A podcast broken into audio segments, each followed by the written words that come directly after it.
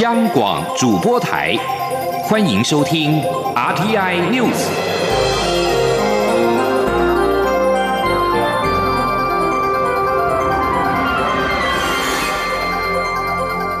听众朋友您好，欢迎收听这节央广主播台提供给您的 RT News，我是张顺祥。美国国务卿蓬佩奥十九号发表声明，恭贺总统蔡英文连任就职，是首位恭贺台湾总统就职的美国国务卿。蓬佩奥二十号现身国务院大楼，再次恭贺蔡总统，并且赞许台湾民主化过程是世界的典范。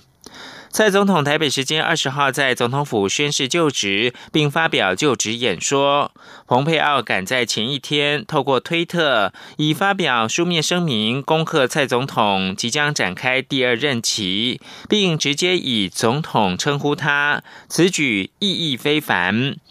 不止如此，美国副国家安全顾问伯明与主管亚太事务的助理国务卿史达维也透过影片，在蔡总统就职典礼上面，分别是以中文跟英文致辞表达祝贺。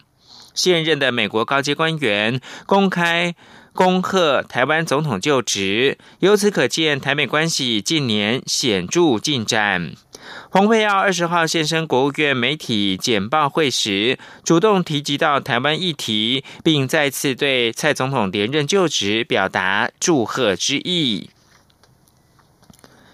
总统蔡英文二十号宣誓就职，展开第二任期。美国国务卿蓬佩奥发布声明祝贺，外交部称此为台美关系首例，意义重大，引发了外界质疑。外交部重申，美国国务卿确实是首次对台湾总统就职发表公开祝贺声明，未有前例。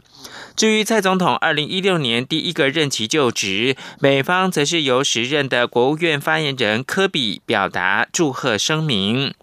媒体报道，国民党籍的前总统马英九在两千零八年首度当选，并在二零一二年成功连任总统的时候，美方皆由时任总统小布希跟奥巴马分别致贺。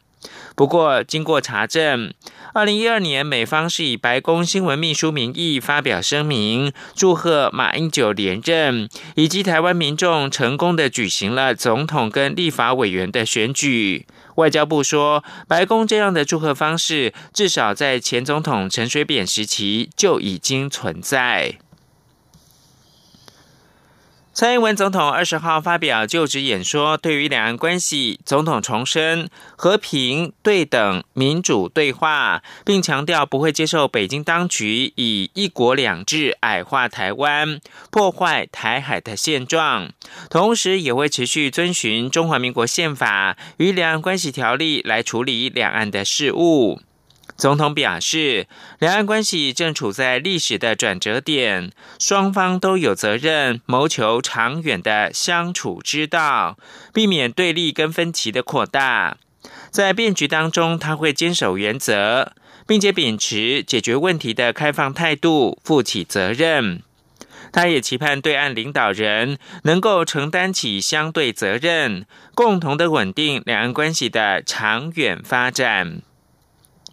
针对蔡英文总统就职演说当中的两岸政策，陆委会的主委陈明通表示，总统强调未来的施政重点是疫情之后的国家重建工程，若想顺利推动，需要一个和平稳定的两岸关系。王兆坤的报道，陆委会主委陈明通表示，总统的就职演说着重产业经济发展及国家建设，而国家发展需要和平稳定的环境。所以要致力两岸的和平稳定。总统为此提出和平、对等、民主、对话这个战略指导原则，并期盼对岸领导人能承担相对的责任，共同稳定两岸关系的长远发展。陈明通说：“国家要把握这个机会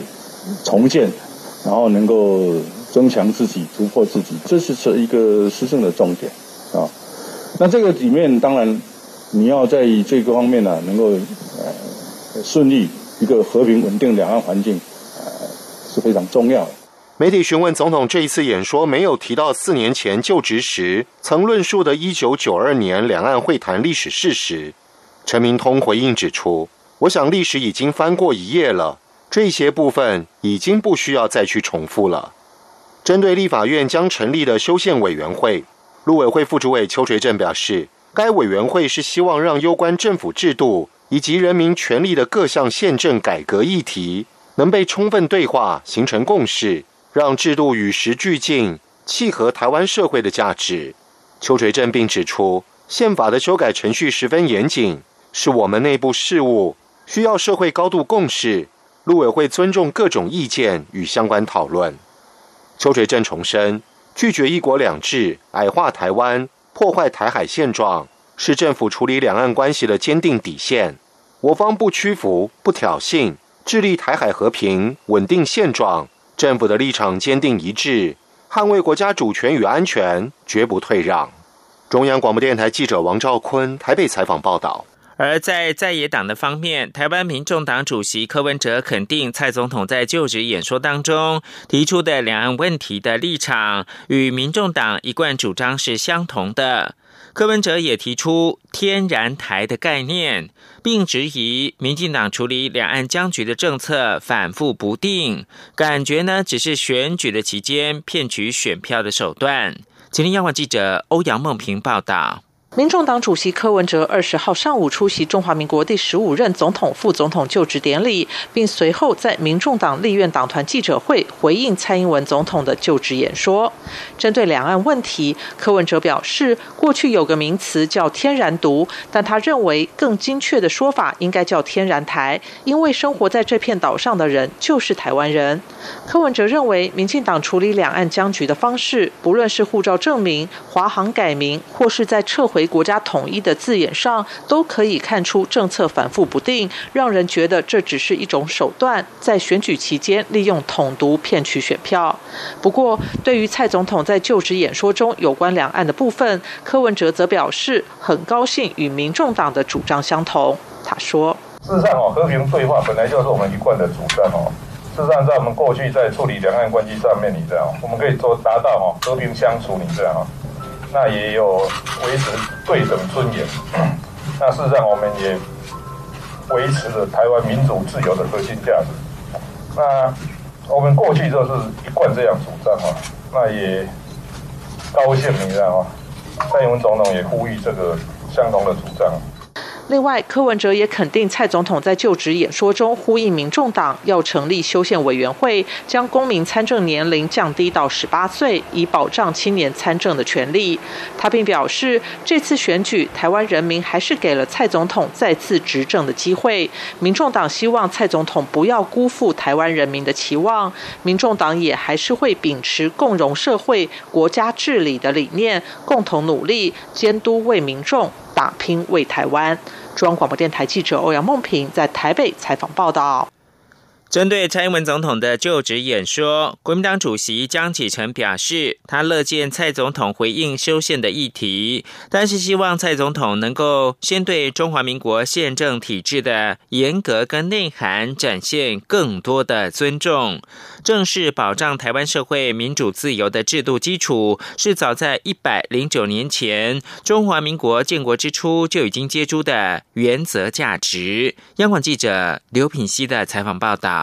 针对蔡英文总统的就职演说，国民党主席江启臣二十号下午在中常会中表示。蔡总统这四年来的政见几乎全数跳票，民众生活更辛苦，年轻人的处境更艰难，社会安全网破洞更大，司法信任没进步，更不用说倒退的两岸关系，以及连丢七个邦交国的外交处境。而且蔡总统的就职演说通篇没有谈到劳工，看不到对青年的在乎，对环境生态也未琢磨。江启臣指出。在两岸部分，蔡总统的和平、对等、民主对话是朝野都同意的原则，不接受一国两制也是台湾共识。但过去四年在蔡总统领导下，两岸交流严重倒退。今天的谈话也看不到未来打算如何重建两岸互信。蔡总统在演讲中承诺，仍将依循中华民国宪法、两岸人民关系条例处理两岸关系。但这四年来，反而越来越看不见中华民国。的各种表征。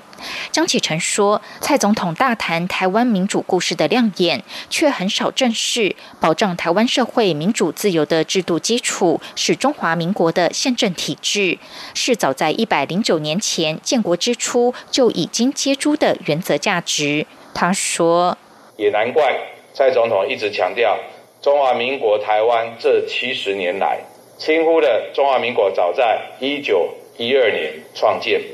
曾是亚洲第一个民主共和国，第一和第二次世界大战的战胜国，更曾是联合国发起国的历史事实。张启成表示，他之前曾在立法院提出投票权下修十八岁、被选举权下修到二十岁的修正案。国民党许多同志也抛出阁魁同意权、国情咨文常态化等修宪议题，修正当前总统有权无责、行政院长有责无权的问题。他乐见蔡总统也正式回应修宪议题，但希望蔡总统在接诸修宪议程的同时，能先对中华民国宪政体制的。严格与内涵展现更多的尊重。央广记者刘聘熙在台北的采访报道。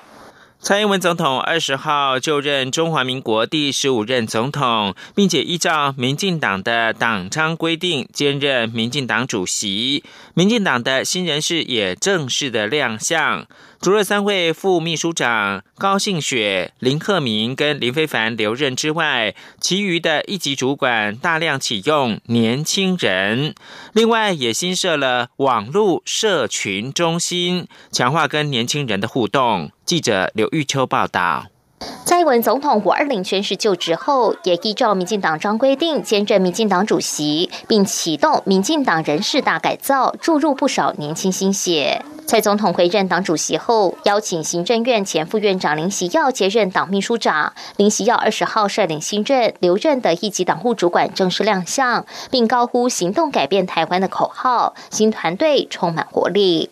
民进党的新人事中，三位副秘书长高信雪、林鹤明以及林非凡都留任，部分正副主管也启用四十岁以下的年轻人，还新设网络社群中心，并有二零二零小英竞总发言人的廖泰祥担任首届主任。廖泰祥表示，民进党虽然在二零二零总统以及立委大选中成功延续执政，国会席次过半，但选举过程中。社会大众沟通模式与民众使用媒介形态改变，尤其网络科技推陈出新。民进党必须强化网络社群互动，以提升党的形象。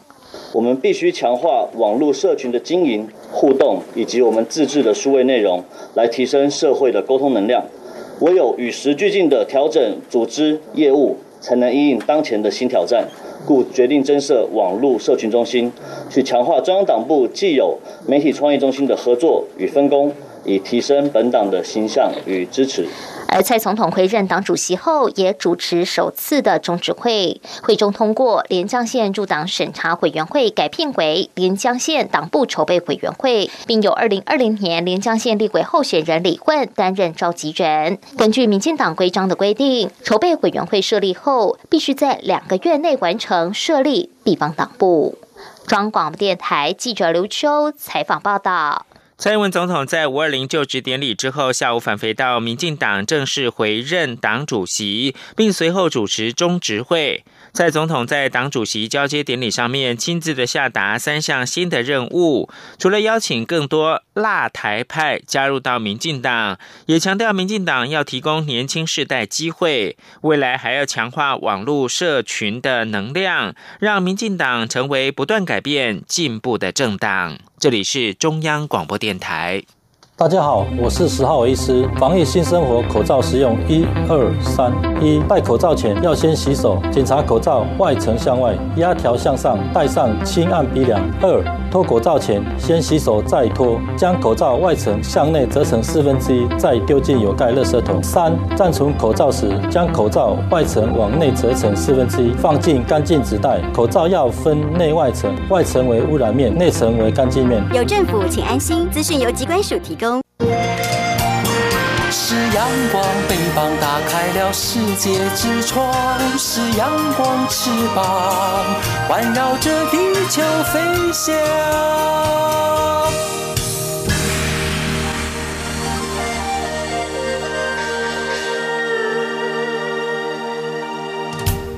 现在是台湾时间清晨的六点四十四分，又过了五十秒。我是张顺祥，继续提供新闻。关注的是刚刚收盘的欧美股市是收红的，投资人乐观看待经济的重启，抵消市场对于疫情冲击的忧虑。华尔街股市二十号在科技巨擘的领涨之下收红，道琼工业指数上涨了三百六十九点，或百分之一点五二，收在两万四千五百七十五点。标准普尔指数涨了四十八点，或百分之一点六七，收在两千九百七十一点。纳斯达克指数涨了一百九十点，或百分之二点零八，收在九千三百七十五点。而欧洲。主要的股市呢，二十号跟随美国股市的涨势，在科技股领涨之下收红。伦敦金融时报白中股价指数走阳六十四点，或百分之一点零八，以六千零六十七点作收。法兰克福 DAX 三十指数涨了一百四十八点，或百分之一点三四，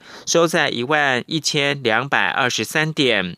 巴黎 CAC 四十指数涨了三十八点，或百分之零点八七，收在四千四百九十六点。而在台湾，经济部的统计处公布了四月的外销订单金额是三百八十五点三亿美元，年增率百分之二点三，表现远优于经济部的预期。统计处说明。主要是 COVID-19 疫情之下，远距商机大爆发，冲高了科技产品接单所导致。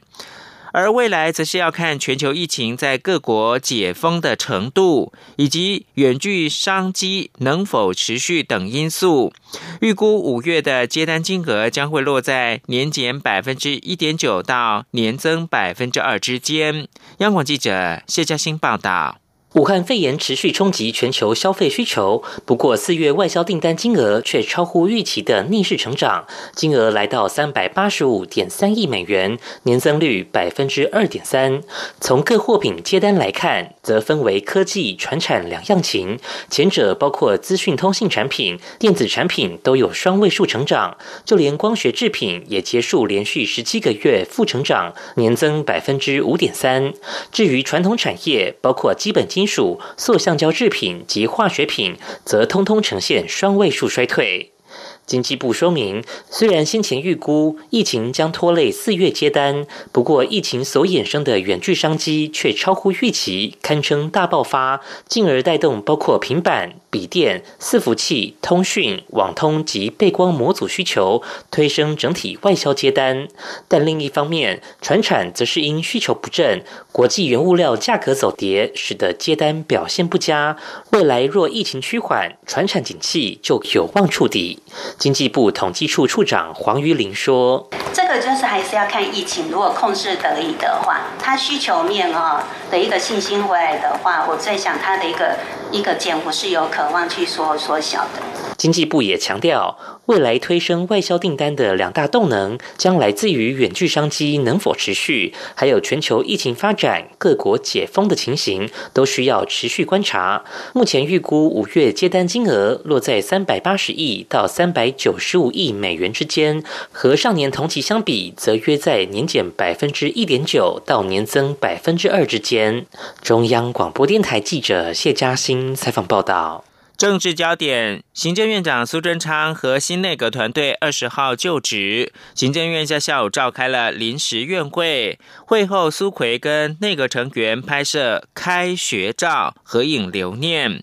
而苏贞昌在行政院会则是要求内阁成员未来在处理政务的时候，不要有呆人、呆事、呆料，并期许内阁的团队一起为台湾的百年久远定定大气魄。或大规划的政策，把台湾建设成为全世界认为最好的地方。王维婷的报道。行政院长苏贞昌与新任内阁团队二十号正式走马上任。苏贞昌今天下午也召开临时行政院会，启勉内阁团队成员一起努力做出更好的成绩。苏贞昌表示，他对公事要求严格，相信大家已经知道他的风格，他的性情耿直，希望大家未来以诚相待，真心诚意好好相处。苏贞昌也要求内阁团队要好好盘点业管工作，不要有呆人。呆事呆料，各部会要好好配合，让团队更有效率。苏贞昌说：“所以我也拜托大家继续努力，好好盘点你业管的工作有哪些事，不要有呆人、呆事、呆料放在那里。不但如此，而且大家应该要好好配合。我想，我们如果大家都是配合，而不是汉格，我们这个团队就会更有力。”苏奎表示，他是一个很讲究结果的人。如果有错，千万要讲，不要让团队犯错。就算他身为阁魁有错，没有官大学问大的问题，一定要勇敢告诉他。苏贞昌也表示，他的个性很服理。如果首长告诉他不可行，他也不会一意孤行。就像这次防疫这么好，就是因为大家加起来的力量超过个人。苏贞昌也表示，如果一开始大家都觉得很好，但是执行之后觉得不对，也不要考虑面子问题，要趁早改。苏贞昌说，他是肯认错的人，如果真的做不好，就诚意道歉，勇敢认错，比死不认错勇敢多了。疫情后的振兴将于七月展开，苏贞昌也要各部会多一点、快一点增加公共支出，趁着振兴一并建设偏乡。苏贞昌期许内阁团队一起为台湾的百年久远定定大气魄、大规划的政策，把台湾建设成世界认为最好、最温暖的地方，对得起人民，对得起国家。中央广播电台记者王威婷采访报道。新任文化部长李永德二十号正式的走马上任，针对前任郑丽君部长任内念兹在兹的公共媒体法草案，李永德首度表态大方向支持，但是也认为过程确实是不容易，会去了解问题究竟卡在哪里。至于同样引发关注的中正纪念堂转型正义的议题，李永德强调，他还需要进一步了解之后才能够发表意见。江昭伦的报道。第一天就任文化部长，李永德除了参加行政院会，也回到文化部听取文化部同仁报告有关译文纾困进度。李永德说，除了优先处理译文纾困，也会尽快了解文化部相关业务，并安排拜访译文界人士听取意见，尽快进入状况。李永德表示，他认真读了郑丽君先前在脸书上发表的三千字告别文化界文章，内容清楚说明他四年来做了哪些事，等于是文化部的简报，对他帮助很大。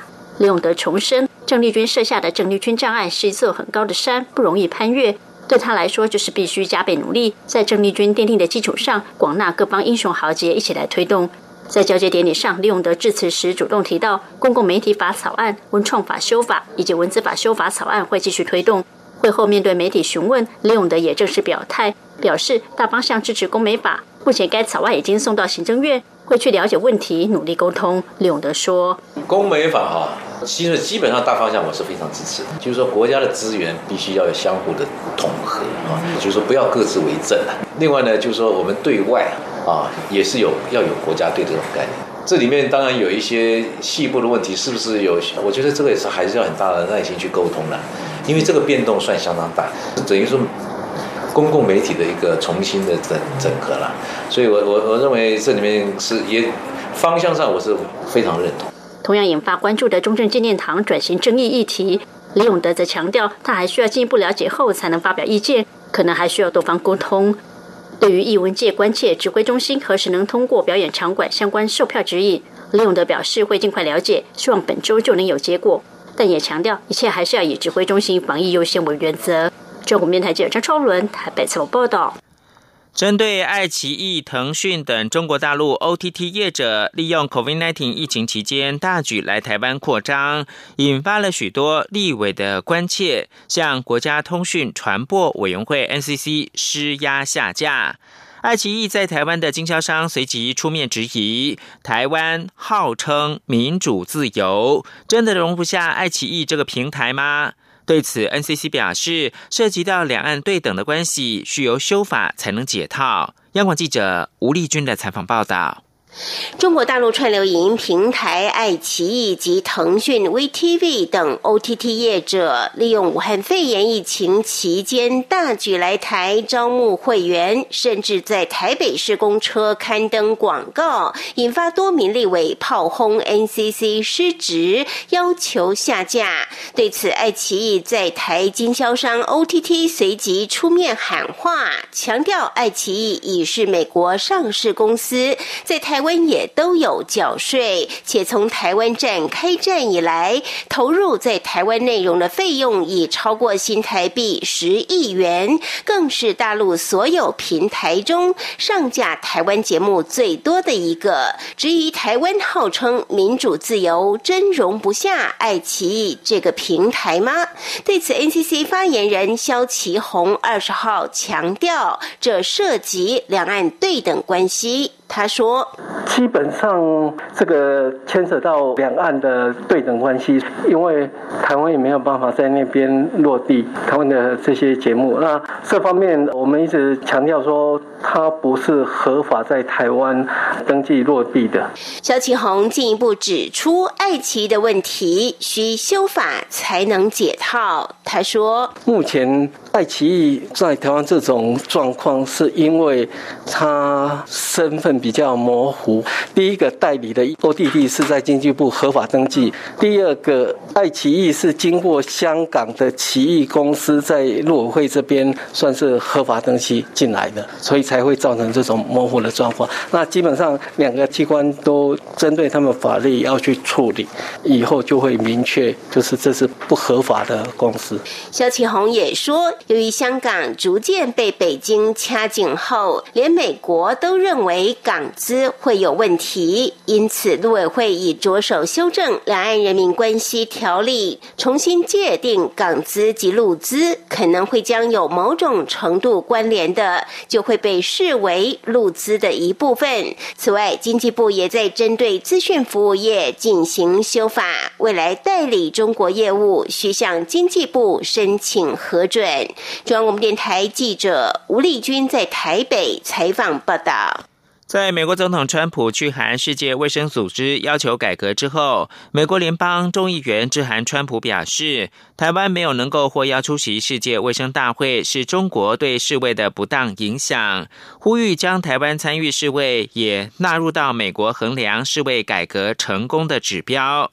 川普十八号致函世界卫生组织的秘书长谭德赛，表示世卫必须要展现出对中国的独立性，并要求世卫必须在三十天之内进行实质重大改革，否则呢，他将把暂时冻结提供给世卫的资金转为永久的冻结，并且重新要考虑美国的会员资格。此外，美国国务卿蓬佩奥二十号再度因为二零一九冠状病毒疾病剑指中国，表示呢，跟数十万人命和数兆美元的损失相比，北京承诺提供二十亿美元的抗疫金额微不足道。对于中国国家主席习近平主张北京在中国爆发疫情之后行事透明，蓬佩奥也反驳，他说呢，如果习近平希望展现透明的作风，就应该举办记者会，允许记者提问任何的问题。他也指控北京还是不给病毒的样本，不允许进入到相关设施审查相关讨论，另外还有更多其他的作为。世卫组织二十号表示，过去二十四小时之内，全球新增十万六千人感染二零一九冠状病毒疾病，创下了单日最高纪录。在富国逐步解除防疫封锁令之际。世卫对贫穷国家的状况表达忧心。世卫的秘书长谭德赛在记者会上表示，这波 COVID-19 的疫情当中还有很长的路要走，非常忧心中低收入国家病例增加的情况。最后提供给您是截至到格林威治标准时间的二十号十九点，也就是台湾时间的二十一号凌晨三点，大概四个小时之前，全球累计三十二万五千二百三十二人感染 COVID-19 的疫情不治，其中四分之三位在欧美，而累计确诊是四百九十四万三千零五十例。以上新闻由张顺祥编辑播报。